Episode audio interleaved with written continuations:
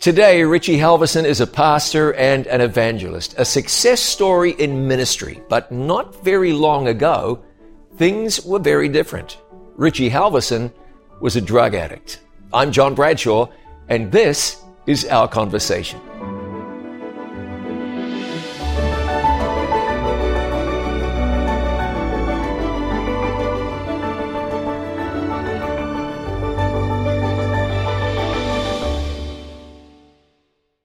Richie, thanks for joining me. Really appreciate you taking your time. It's great to be here. Now, I don't think I don't think we should define you by your past. You know what I mean? There's more to you than than than your former drug addiction, but it's quite a story. And as a matter of fact, before we go any further, I do want to point out that uh, I read this very good book that Richie wrote. It's called "Darkness Will Not Overcome." Notice the subtitle, One Person's Struggle and Recovery from Opioids. It's a great book. I want to encourage you to read it. It's tremendous. It will bring you or someone you know, maybe and someone you know, an enormous amount of hope. All right. How did it happen? You know, it kind of happened uh, as anything does, small, slowly over time. You know, it kind of came in the back door. In high school, I'd kind of recreationally gone away from faith and had dabbled in kind of the party lifestyle.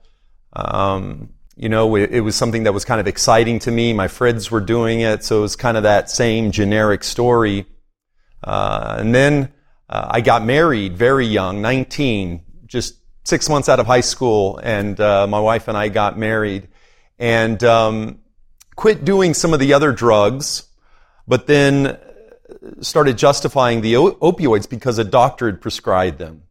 So, you know, that was what, and I, and I justified those for a long time thinking, okay, well, I'm not doing the street drugs. I'm not doing the drugs that I used to do. And a doctor prescribed these, so these are okay. But these really came in and pulled the rug out from under me just as much, if even more than anything else. So what you're saying is that your initial experience with opioids, that was doctor prescribed opioids. That's, that's really interesting and, and, and germane to this in a big way because so many people use prescribed opioids, which, which, as we know, end up dragging a lot of people to places they never even thought they'd go.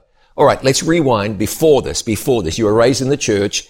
Your dad's an evangelist. Your uncle's an evangelist. Used to work with us here at It Is Written. Uh, you were you were raised in the middle of that. What was it like to be raised in uh, in that environment? Uh, I, I don't think there's, people make too much about being a PK, but you were raised, you know, really immersed in ministry and evangelism. It was like the family business. Was there an expectation that you would follow in your dad's footsteps? Yeah, a little bit. Um, there was that, and I was often asked, in the book, I bring it out early. Often I was asked, are you going to be a preacher like your dad, like oh, yeah. your uncle? And, yeah, my son get asked that all the time. Yeah, I mean, and, and you know, when I was younger, I loved it. And, and yeah, I was adamantly, absolutely, I'm going to do this. Got to high school, and when I started drifting kind of away from uh, spiritual things and God, that's kind of when I really just didn't want to have anything to do with it. But, you know, I enjoyed, for the most part, growing up in a pastor's home, you know, that my parents, lived their life and their faith and ministry. It just was a part of the way my world was. I didn't know any different. It wasn't this negative picture that sometimes I hear talked about growing up in a religious home. Yeah. They encouraged me to develop my own personal relationship with God. And it was a God of love and, and grace. And so it was a great experience. Um, but it's definitely li- like living in a glass bowl a little bit. People are watching you. They do have sometimes expectations, sometimes unrealistic expectations, and there was certainly that. Yeah, I think, I honestly feel like there's too much made of the negative aspect of I was a PK or this person's a PK. I know lots of pastors and lots of pastors' kids. For the most part, it's just a great, happy existence, not too terribly different from if your dad works in a shoe store or meatworks. You know, it's a, it's just what my dad does and we get on with life and, and life rolls by. Exactly. And it, man, the seeds that were planted during that time when I came to that place where I needed some help and I needed a foundation, I had that and I had that support and I had that spiritual connection that I knew that I could reconnect to. So I wouldn't change it for anything. I want to get back and get back to when you're in high school, but I want to ask this. When you talk and you talk about your addiction and so on, Does it get to the place ever in your own ministry where you say, I'm not that guy or I'm more than that guy? Or is this something you're really happy to talk about because you understand or you feel like it's going to be helpful to many people? Yeah. You know, I am not that guy that I was when I was in active addiction. And anybody who has known someone in active addiction or struggled with active addiction, uh, then they know what addiction can do to someone. And so I'm not that same person, but I also know that if I let down my guard and I don't do the things that I'm doing right now to keep that faith strong, I could go back to being that person. Yeah. Um, and so, uh, but no, I enjoy talking about it. Uh, the painful experience, not so much, but it's a part of the story. And so I like telling it just if I can say I can help be a part of someone else's recovery from addiction, man, I want to be a part of that. There are a lot of people watching us right now saying, I- am glued to this because there's someone in my family going through it. Uh, one of my kids is going through it. I have a sibling going through it. There's so, it's, it's pretty common. Yet I think there's probably a slice of, uh, of the church, any church, that says, wow, this is just so foreign to me. I think it's really important to understand that people struggle with addiction. It's just a, it's a real thing, right? It's a real thing. Uh, statistically, it's like 90% of people either have struggled with addiction or have, they have close family or friends that have struggled with addiction. So most of the time it, it hits home. We may not be able to relate to the actual addict, but most of the time we can relate to the family of the addict or the friend of the addict. Yeah. And even though the church hasn't always been um, known the best way to address uh, and I shouldn't say every church. Some churches have always been a beacon of light for people who need recovery. That's right. Uh, let me just tell you, I have seen the church really uh, make significant strides towards becoming a place where people can encounter the gospel as they are. Uh, but but God doesn't want to leave us there. He wants to make us better, happier, fuller right, life. Right, right. Okay, so so I'm uh, I'm going to ask the question that lots of parents want me to ask, and that's this. You're in a Christian high school and you started the slide. Okay, they want to know why you started the slide and what they could have done to stop that slide in their kid. And my mom and dad still ask these questions. You know, my mom will still say, Richie, was there something that, you know, I did or that we could have done differently? Maybe we shouldn't have sent you away to high school. We should have kept you at home. And as parents, we play this woulda, shoulda, coulda. And the reality is when an individual gets to a certain age, they start making their own decisions. They start to have to make a decision to put into practice the things that you taught them as a parent. And so parents need to kind of give themselves a break often. Um, and, uh, and so, you know, it, it's hard to say. I followed a similar pattern, I'd say most people do when they end up in this situation. Um, I started um, reading and watching and things that I probably shouldn't have that were, were not of God. I started kind of consuming things that slowly were dr- driving me away from Him. Uh, I started uh, hanging out with a lot of friends who were who were good kids, but just kind of were like me, who had this sense of we wanted to experiment life and do this and do that. And we just didn't listen to our parents when they said there's only pain there, you know? I remember reading an article years ago and the writer, an elderly fellow said to parents, you wouldn't take all the credit for all the good that's going on in their life. So don't take the blame for all the bad. I think you're right. And I want to underscore what you said. Parents, sometimes maybe many times, need to give themselves a break and realize that when you're dealing with a kid older than about the age of one, they've got this really strong will, and some kids will bend one way and some kids. Now, that's not to say that parents shouldn't strive to do things right, but okay. So you, you start fool around in high school and, and it was what it was. Talk to me about how opioids got a grip on you. How does that happen? So I, I, firmly believe, you know, and of course the Bible tells us, you know, we were formed in sin, you know, from the womb. You know, we're born with kind of a brokenness to us that we need to be reborn, become new creations. And so I really believe addiction was something that was definitely a weakness of mine and was manifesting in the beginning in the alcohol and the recreational drugs. You know, in the beginning, you use the drugs. In the end, the drugs use you. That's right. And really, the type of drugs is not the issue. Drugs are just a symptom of a much deeper issue. You know, you're trying to um, find something that will satisfy you that only really God can. And so, even though it started with the recreational drugs, it didn't take off until, um, but it would have had I continued using those. Um, but I stopped for a couple of years. My wife and I were rebaptized, rededicated my life to the Lord, had a really great experience um, but had some back problems there and, and were pre- prescribed opioids. Uh, and so started taking those. And, and that, just, that, that, that was just the last thing you needed, right? Yeah, and, and that addictive nature just really came out, and I justified it because a doctor had prescribed it. Sure. And so that's how, and, and you know, often people will run up to me and I'll have church members come up to me and say, Pastor, I, I threw all my opioids away.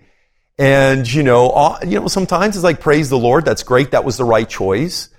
But then others are dealing with terrible chronic pain. They're right. not addicts and they need to take something and you need to follow the doctor's discretion. The key is, uh, you know whether or not you're taking it because you need it for the pain or you're taking it to kind of escape reality. Yeah. And that's the difference between an addict and someone who needs to take something for yeah, the pain. Yeah.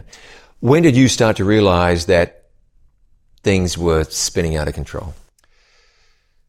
You know, I realized once I started doing some of the dysfunctional behavior that you always read about and all the cliches you hear about, you know, breaking the law, you know, doing things that, you know, I was raised in a good home with good opportunities. And when I started lying to my wife, started stealing from family, and then got to the place and then hopping from doctor to doctor because the problem with drugs is yeah. your tolerance increases as you take more, you've got to take more, You've got to take more. And it just got to where I couldn't maintain. I had to go to about dentists, doctors, emergency rooms, sometimes four or five times a day yeah, just to get enough drugs. This is one of the things you bring out so, so, so I think clearly and effectively in the, in your book. And that is that well, why am I telling you? you continue, but it, it's it's this phenomenal thing where you you you you're trying to pull the wool over this doctor's eyes, driving to the other side of town, phoning prescriptions in. Yeah, it got to the place where I, um, you know, I'd heard and seen so many doctors call in prescriptions. I thought, you know what, maybe I'll give that a try. And this is the kind of desperation you get into when, when you're addicted to drugs. You're obsessively and compulsively controlled by a substance. You do such insane things you wouldn't do otherwise. Yeah. So yeah, I started calling in prescriptions and, and for quite some time it worked and I got away with it. And, um, until I finally get caught, you know, you do the crime, you better be prepared to do the time. And, uh, I was arrested. Uh, I'll never forget it. It was at a Kmart, uh, and I was going to the pharmacy and I could tell they were kind of on to me and I quickly went to make my exodus and uh, about four squad cars pulled out in front and I'm going to jail and I thought just my life was over. Um, but then that manipulation and that dishonesty called my sister, you know, I knew better than to call my wife. She would have left me there, uh, with, and that would have been the right choice. But it called my sister and she came and, and got me and, and I just, uh, they pulled up to a traffic light and, uh, cause they weren't going to let me leave. They knew at this point Richie's sick and I just jumped out of the car and I took off and and uh, found my vehicle, went right back to doing the same thing I was doing before that had just gotten me arrested. L- let's go back over that. As I'm talking with you, I'm thinking of the the family member who's trying to understand how their daughter could be so irresponsible mm. without really understanding what's going on inside that girl's head talk, talk about that. We, we're bouncing through this and I'm tracking with you. It's all good. But go back over that.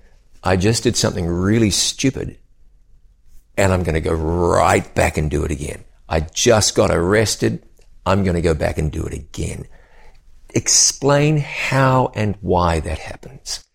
You know, that is what we call just the insanity of addiction. You are not thinking straight. You can't think straight, right? Yeah, you're not thinking straight. You have this tunnel vision and just this complete, you know, it's either don't do something illegal and stop using, but you're so physically, emotionally, and it's a spiritual battle that's going on that most of the time the addict doesn't decide to not use. They go to, they have to stoop to greater levels of desperation um, they lie to themselves, denial, dishonesty, and selfishness is at the root of addiction.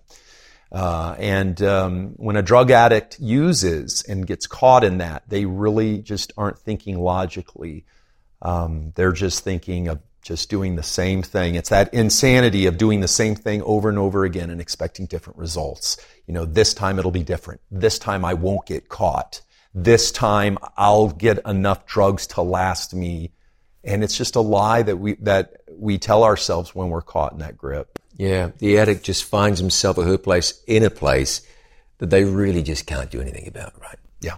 yeah. Because they're addicted and they're caught. You use the drugs. The drugs use you.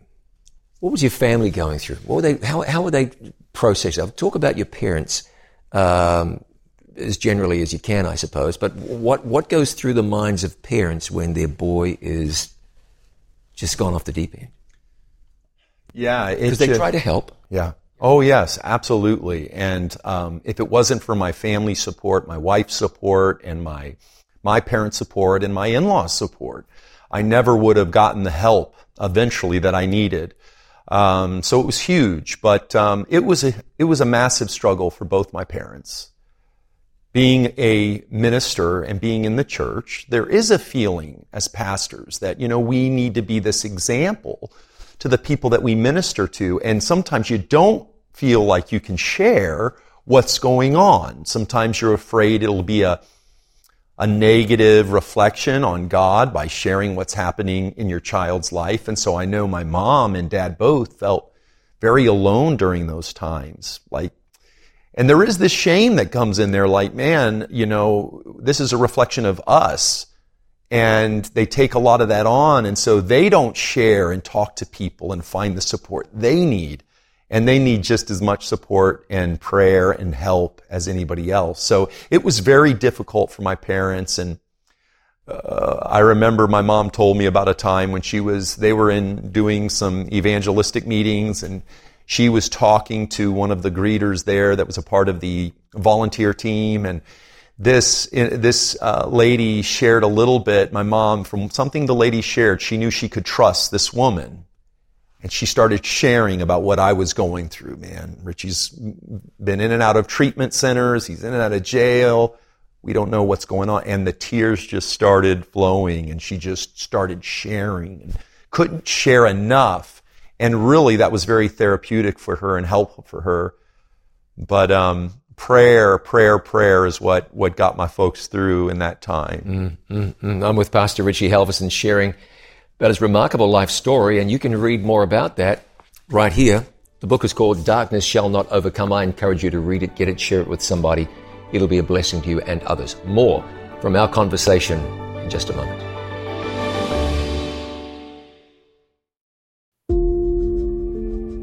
The Bible is filled with stories of people who took a leap of faith.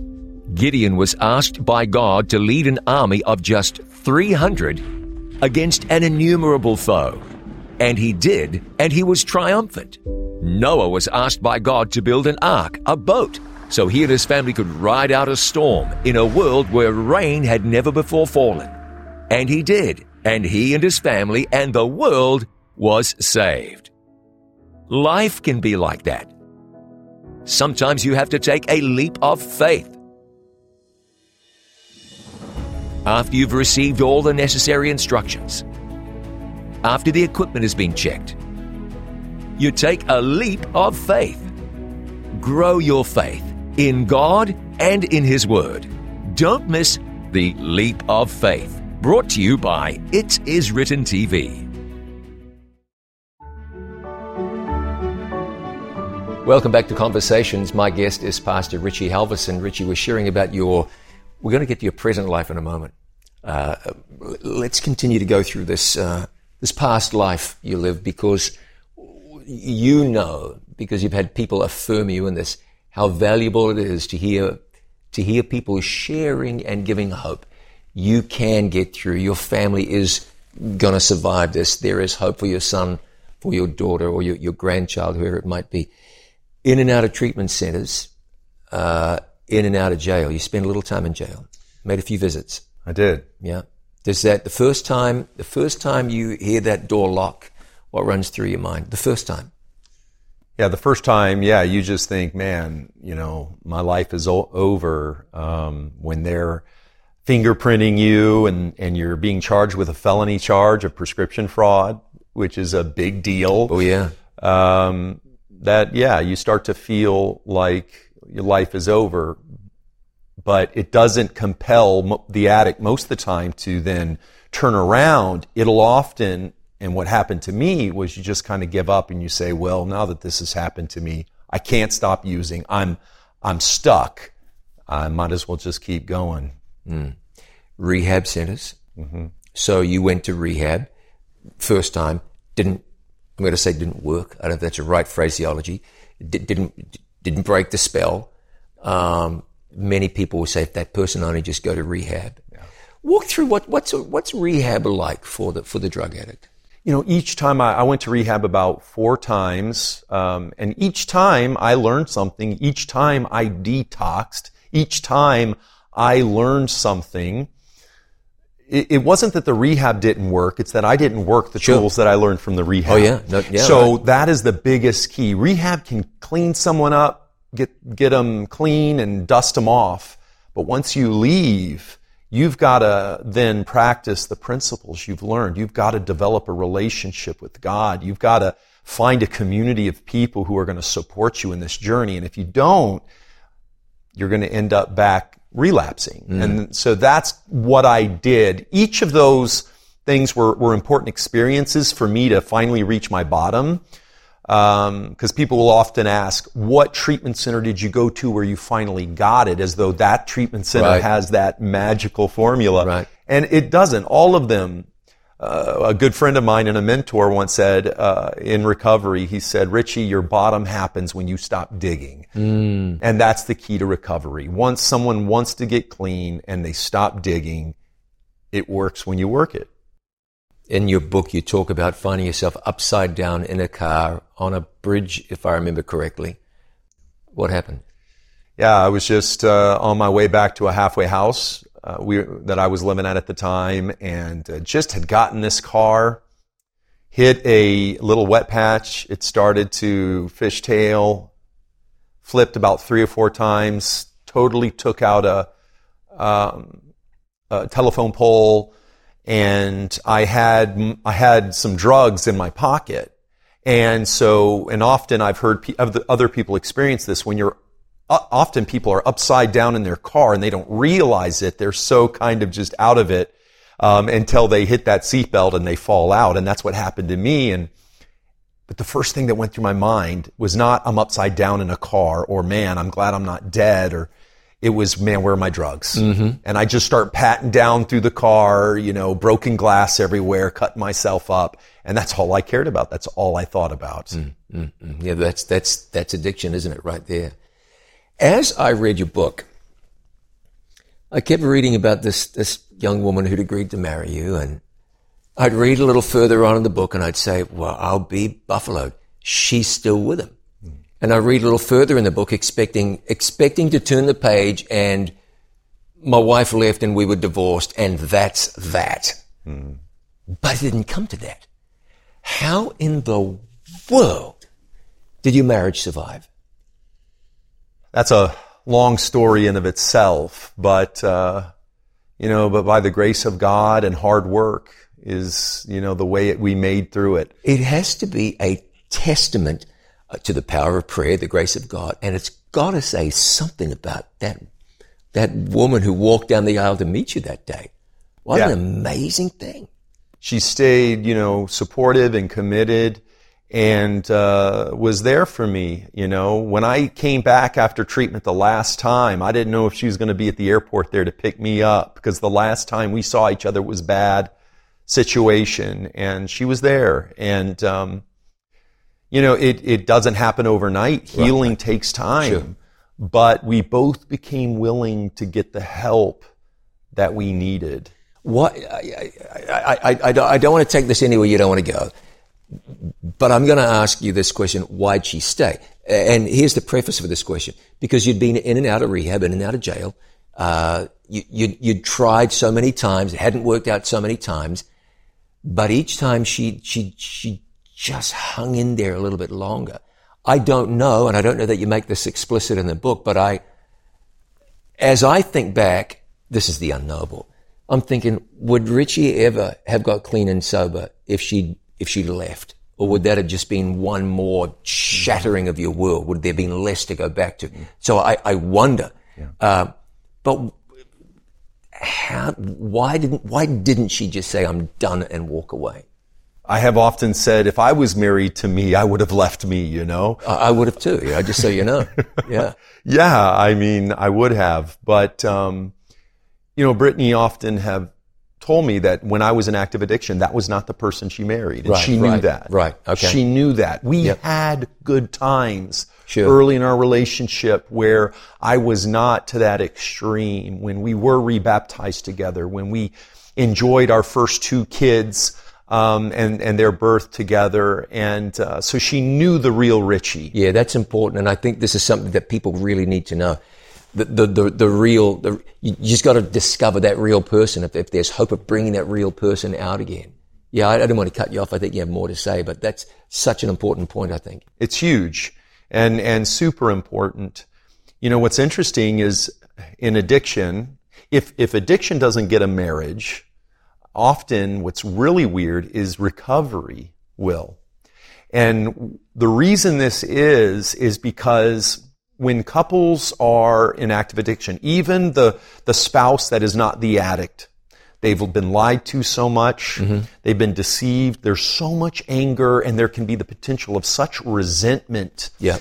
that sometimes even when the addict or the alcoholic gets clean and begins working a program, the spouse needs to deal with that pain and all of that that happens. And sometimes you marry the addict or the alcoholic. You're used to them being that way. You can't deal with this new person who's actually working a program and changing. And so that's kind of like two strikes against a relationship when it comes to addiction. It's not easy, but my relationship's proof you can do it if yeah. both couples are willing to get the kind of help and support that they need to deal with those past pains and yeah, hurts. Yeah, yeah.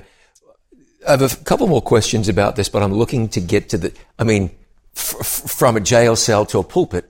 Uh, some people might say that's not a great leap, but, but I think in all reality, that's a quantum leap. So we, we want to get to that. How in the world did that happen? But take me to, I think it's uh, Idaho. Last rehab, flew all the way out there. Um, was there anything different this time? What was it that, that, that flipped a switch in your mind that allowed you to say, okay, this time? One good thing was I was at that treatment longer than any other treatment. You know, okay. what's a struggle for a lot of families and with just the de- dealing with insurance companies and all that fun stuff is often um, you'll get into rehab and they'll approve maybe five days, six days, a week, right. 10 days. And that's just not enough when an addict's been using every day for 10, 15 years. So I insisted, uh, and my family insisted uh, on 28 days, you know, a bare minimum you, of that. You insisted? I, I did. I insisted at that point because I knew it was either get clean or die. Yeah. And so my family probably insisted a little bit more than I did, but I knew I needed a longer time. So, so you didn't go into the 28 days kicking and screaming. You're okay with that idea? No, I, I really had no other options at the time. I was kicked out of the halfway house. Brittany said, you can't come back till you're clean. Um, so I'm living out of my car and my family said, Hey, we're going to, We'll send you to treatment one last time. I'm really interested in why it mattered because when you're upside down in the car and you're saying, where are my drugs? You weren't concerned about getting clean then, Mm-mm. you know. So what happened that now there's a, there's a greater, there's a, something greater in your life than your next hit? Right. It, it, it was because I did reach this point. Well, several things. I had gotten another felony charge for prescription fraud. I had a warrant out for my arrest from Nashville, Tennessee, Davidson County.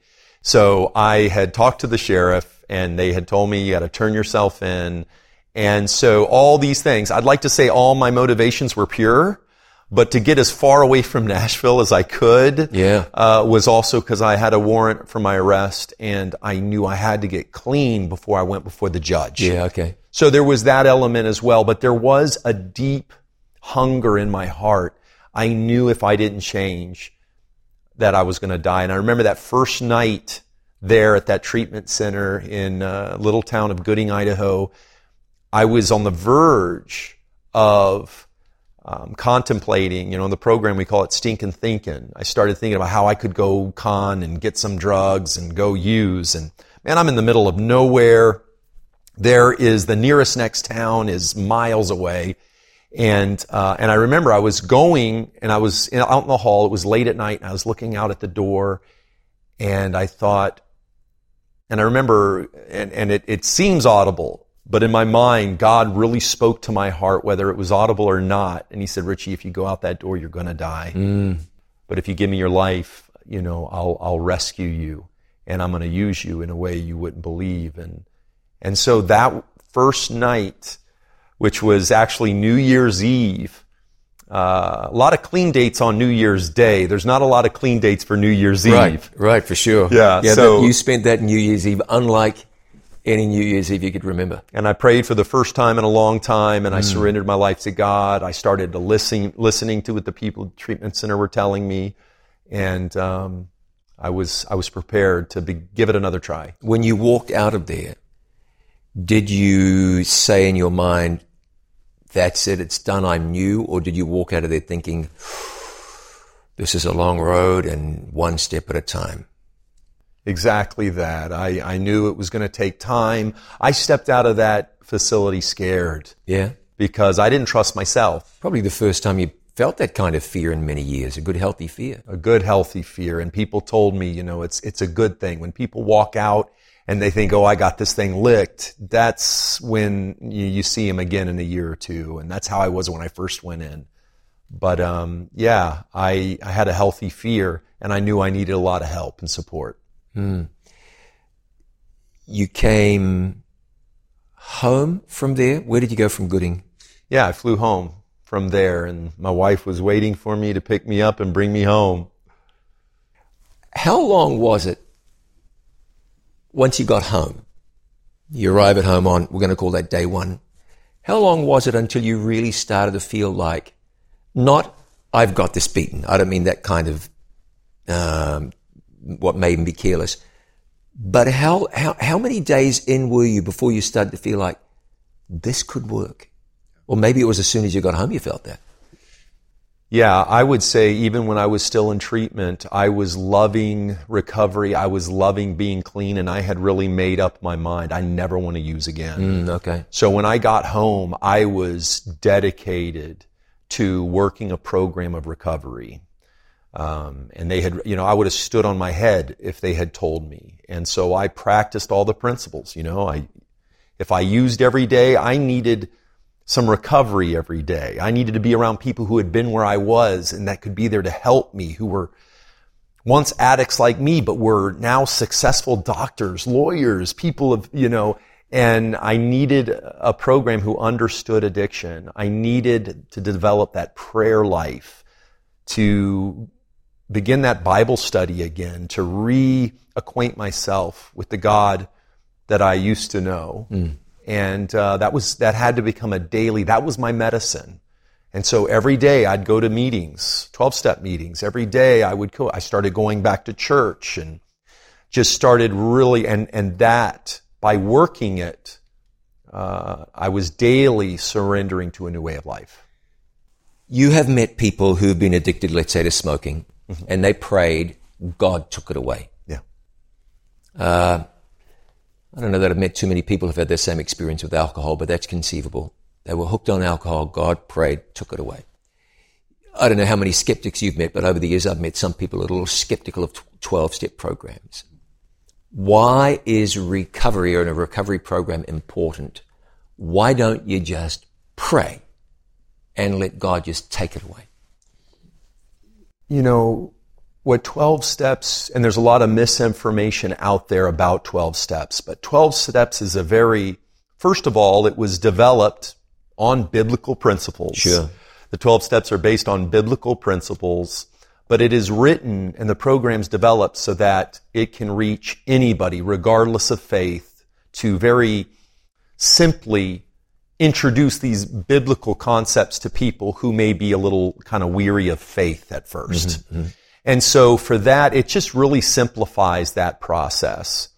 Um, I would say anybody, even people who pray, and I and I've seen that happen. My grandfather uh, struggled with alcoholism. Was an alcoholic, and and you know one day he prayed, was baptized, and he never touched the alcohol again. Mm-hmm. So that happens, and I'm not judging anybody's experience but I know what I needed. And often, pretty uh, advanced cases of addiction, they do need that 12 step fellowship because it, it, they have the identification with people who've struggled like them and it breaks down these steps that we can practice that really bring recovery. There's a difference between not using and actually recovering. Right. You know, there's a saying in AA, they call an alcoholic that doesn't work a program but just doesn't drink a dry drunk. They're just as miserable as they, they're more miserable than when they were drinking. They just don't drink. So the 12 steps is to aim at, you know, honesty. You know, denial and dishonesty was where my addiction took me. So I've got to get honest. I got to get real. I have to admit that I have a problem. And hope. I have to believe something can change faith. I have to have faith that there is a power greater than me that can help me. And so through this process, recovery is possible. So uh, it's it's not as bad as some of the different ideas and myths and things that I've heard, and I can honestly say it really saved my life. I'm not saying it is for absolutely everybody, but if someone's struggling with addiction, I would definitely give it a try. Yeah, I think what a lot of people don't realize is, let's just say, for example, the addiction was taken away what then? What tools do you have to re-educate yourself, keep you focused, keep you in the right path? There's a whole lot more to the story and I can't wait to get to it because what in the world happened in Richie's life that he went from uh, rehab to preaching the gospel and inviting people to give their lives to Jesus? We'll find out more. Our conversation continues in just a moment. There's something I want to tell you about that is so important. It's My Place with Jesus. It is written's ministry to children. Take the children you care about to myplacewithjesus.com. At My Place with Jesus, you'll find so much that will bless your children, or grandchildren, or great grandchildren, or the children at church. There are the My Place with Jesus Bible guides 21 studies that will take the children you care about into the Word of God. They'll learn the important things, especially the love of God and the sacrifice Jesus made for them. As well, take your children to Journey Through the Bible. It's there at myplacewithjesus.com. It's a special Bible reading program that will get children into the habit of reading their Bible daily and connecting with God regularly. So don't forget, myplacewithjesus.com from It Is Written. Hello, I'm Dr. Wes Youngberg, and I've just written a book called Memory Makeover How to Prevent Alzheimer's and Reverse Cognitive Decline. This book is in story form. It's case studies of individuals that I've worked with and my colleagues I've worked with where they've actually been able to stop cognitive decline and 80% of the time have been able to reverse aspects of cognitive decline If you want to know more about that, get the book Memory Makeover. More and more people are watching It Is Written TV. They're watching their favorite It Is Written programs, listening to inspiring sermon series, and much more. They're watching them here, here, and even here. See for yourself why people are turning to It Is Written TV to watch their favorite Christian programs live and on demand. Watch It Is Written TV for free anytime on Roku, Apple TV, and at itiswritten.tv.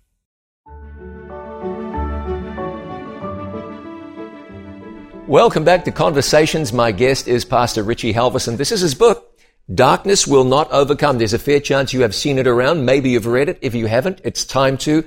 It is a wonderful read. One person's struggle uh, and recovery from opioids. I, I went to my office to grab the book to bring it here. And then I realized I had to call Richie and say, could you bring a book? Because I didn't have time to go to the bookstore and I'd given my copy away. I knew that this is just what somebody needed and it has been a blessing already.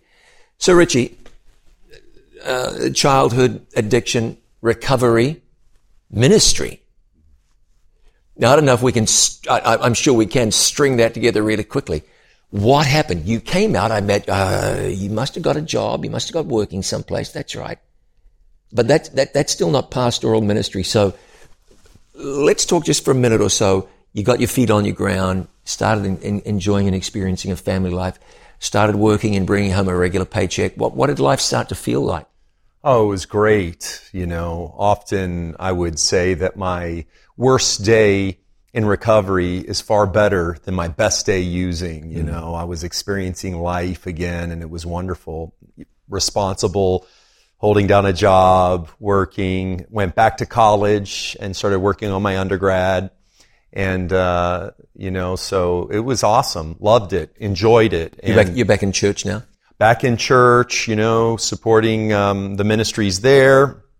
Ordained as a deacon, then ordained as an elder, um, and then really just got involved in my local church. Mm.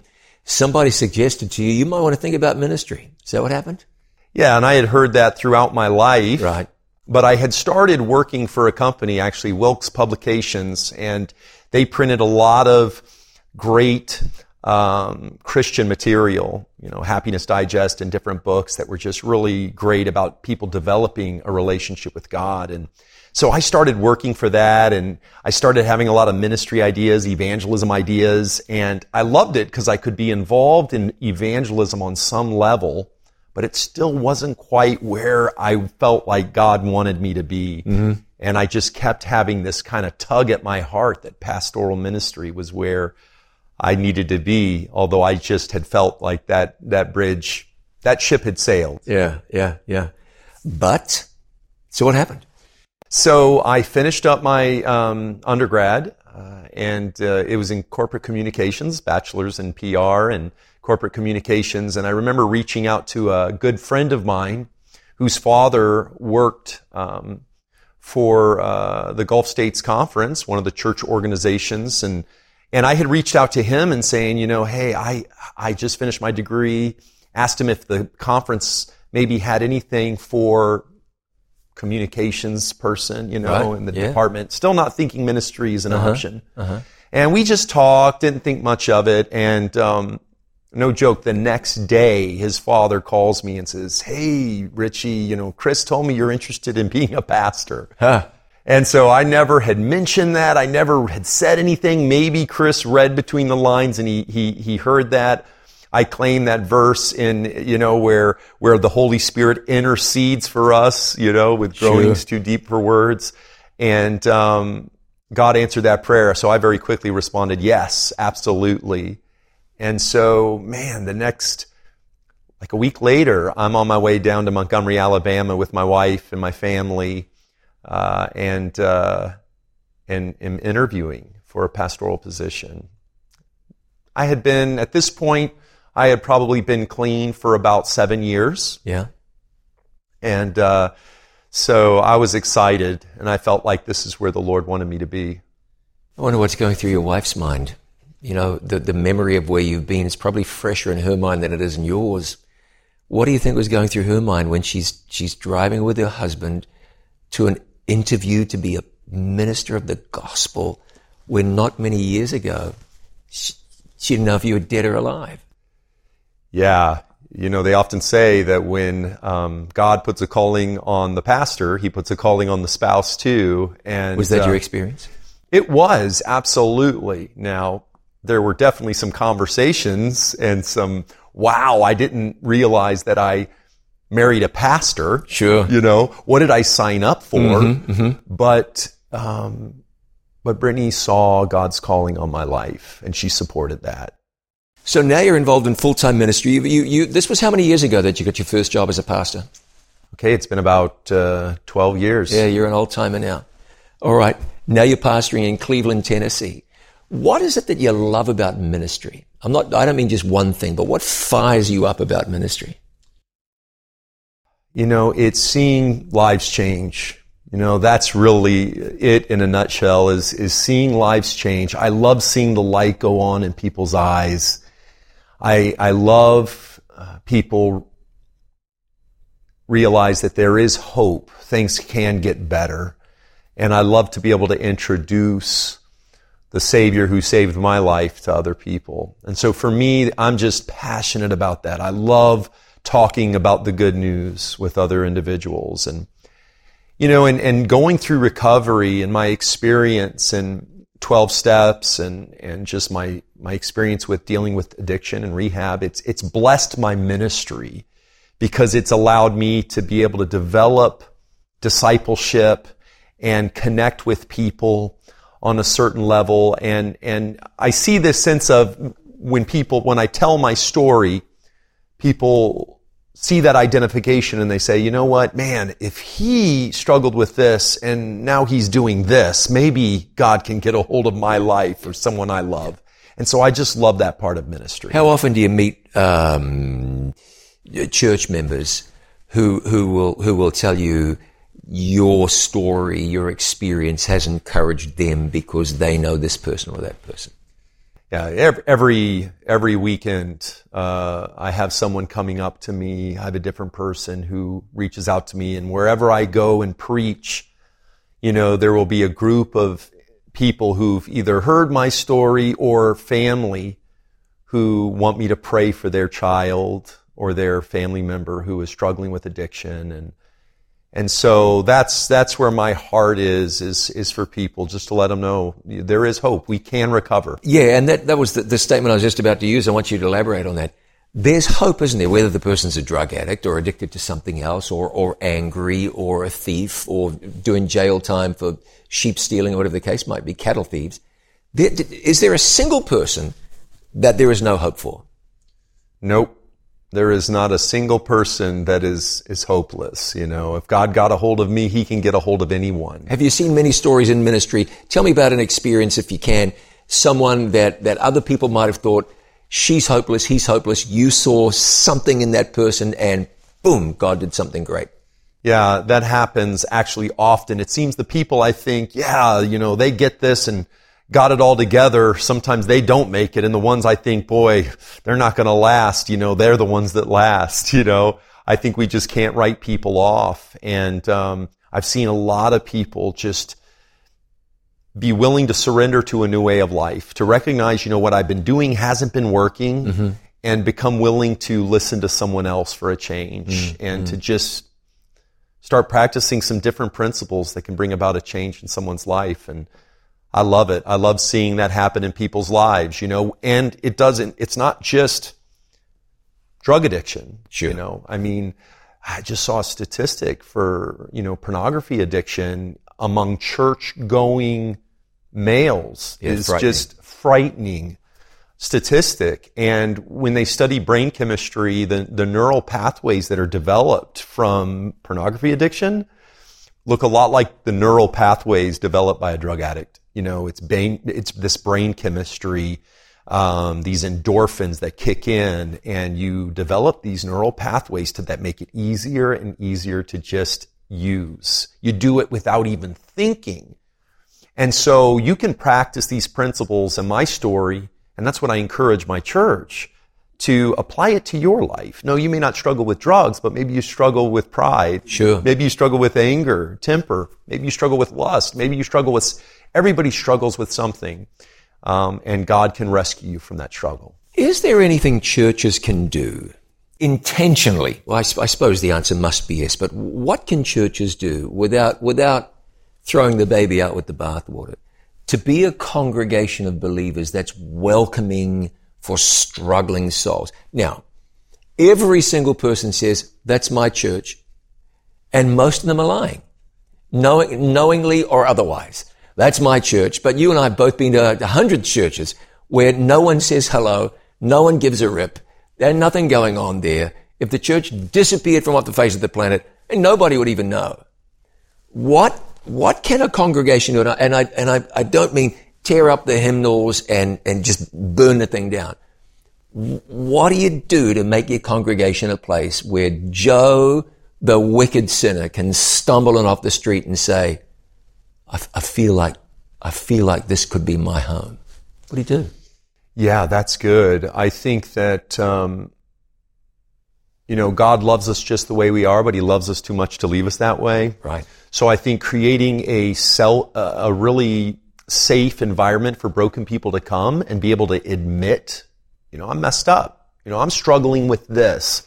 And I think that's where we've struggled at times as a church is that uh, maybe, uh, and not every church, and I don't mean to stereotype every church, but like you said, there are some churches where they're not safe places for people to go, where people don't feel like they can get honest about their problem. That if they do, they'll get um, punished for it sure. or, or be looked at in a certain way. So I think that's the first step. Um, one of the things that we, even I do as a pastor, I know what recovery takes, and I know what someone needs to do to get clean but I'm got so many hats I wear and I'm so busy that I can't personally attend to every person who comes who needs help. So I have identified an individual in my church who is familiar with uh, recovery, who's familiar with addiction, who is also a part of the church, so they're aware of you know what the church teaches, and there's not going to be teachings that are way off base or unbiblical.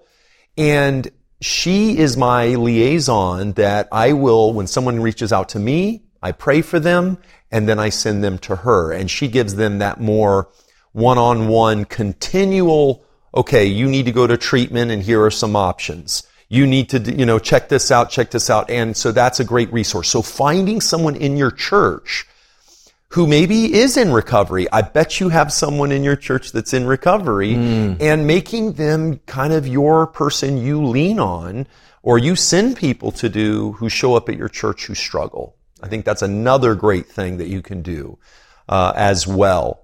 Um, and I think educating people on addiction, just things like this, having someone speak on these subjects at your church um, is important. Because there are people all around us who struggle with A, B, C, D, or E, or maybe A, B, C, D, and E. If we're going to minister to people, again, not stereotyping, but it's really easy to build a church in our own image. Mm. It's for us. We do it so that we'll feel comfortable and so that our back is getting scratched most of the time. But, but church isn't, isn't just for me and you. Really, who's it for? Isn't it for the people, I don't want to say out there, but the people outside the walls of the church mm. who don't know Jesus yet? Uh, how are they ever going to get to know the, the Christ of the Bible if we don't in some way make them feel at home inside our walls? Yeah. I mean, we have to do that and, and recognize that just as God met people where they were, um, we have to meet people where they are. You know, we don't embrace what they're doing and, and, and justify it and say it's right and enable that destructive behavior, but we love them right where they are. Um, and we begin working with them, um, recognizing that we don't need to give them everything all at once. Let's meet them right where they are. Let's give them what they need right there in that moment. Mm. And then over a longer period of time we'll grow together. And that's what discipleship's all about. Now, speaking of growing, I might have wanted to ask you this question at the beginning. Maybe, maybe we'll have to dig into this in part two someday. You know a thing or two about growing churches because churches you've been associated with have grown. Um, we talk about church growth as though it's, it's rocket science or quantum physics. Um, I don't know that it really is in your, in your estimation and in your experience, what does it take to grow a church? I mean, simple principles. This isn't a church growth seminar in two and a half minutes. But if we want our churches to grow, where should we be aiming? I think uh, having your church become a safe place for anybody to come and encounter the gospel. Um, sometimes we feel like we've got to entertain people. People don't want to be entertained. They want their lives to be changed. Mm-hmm. And we have such a powerful message, such a full gospel that doesn't just affect one part of your life, but every facet of your life. And we don't need to shy away from that, but we need to share it in just a very Christ-centered way that makes people feel welcome. Not less than, but feel welcome like, man, that's what I want in my life. And that's what I've tried to do in developing at my churches and also doing regular events uh, whether it be for the community or ev- evangelistic, you know, pro- proclaiming the gospel in a public forum. I do those on regular, systematic basis. Amen. And just to get that word, you know, Jesus said, if I am lifted up, I will draw people to myself. So that's what we do. We try to lift Jesus up as much as we can in the community where we are, and God does does the rest. Again, another another profoundly important question that I've that I've left us far too little time for. God has done something great in your life. Every new day is something great from God, but nevertheless, in the context of what we've been talking about here, something great. Who is God to you? Who, who is Jesus in your life, and what does the gospel mean to you? You know, God is love. Uh, you know, He is my heavenly Father who is, I love the prodigal story uh, who's always looking for his son. And the second he sees his son open up to coming home, he rushes to him. He doesn't wait for him to get to the porch before he loves him. He runs to him. Mm. And uh, that's what the gospel did. It ran to me. Christ came and he found me. He's that true older brother. The older brother should have left the father's home and gone and found his younger brother. Sure. And that's what Christ did for me. And he found me in the pigsty of life and he picked me up and he turned me around. And he set my feet on solid ground. And so that is the good news for me that God loves me just the way I am, but he loves me too much to leave me that way. Richie, our time is done. It passed by far too quickly. Thanks for coming and, and taking the time to share with us. It's been a blessing to me and to many others. Thanks John, so much. Thank you so much for having me. This yeah, has been awesome. Thank you. And there's something I'd like you to do. I'd like you to get a copy of this book. You can get it from us at It Is Written or wherever the, you find books like this.